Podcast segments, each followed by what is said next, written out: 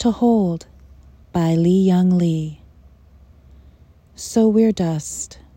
In the meantime, my wife and I make the bed. Holding opposite edges of the sheet, we raise it, billowing, then pull it tight, measuring by eye as it falls into alignment between us. We tug, fold, tuck, and if I'm lucky, she'll remember a recent dream and tell me. One day, we'll lie down and not get up. One day, all we guard will be surrendered. Until then, we'll go on learning to recognize what we love and what it takes to tend what isn't for our having.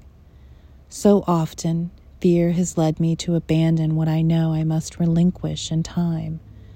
But for the moment, I'll listen to her dream, and she to mine, our mutual hearing calling more and more detail into the light of a joint and fragile keeping.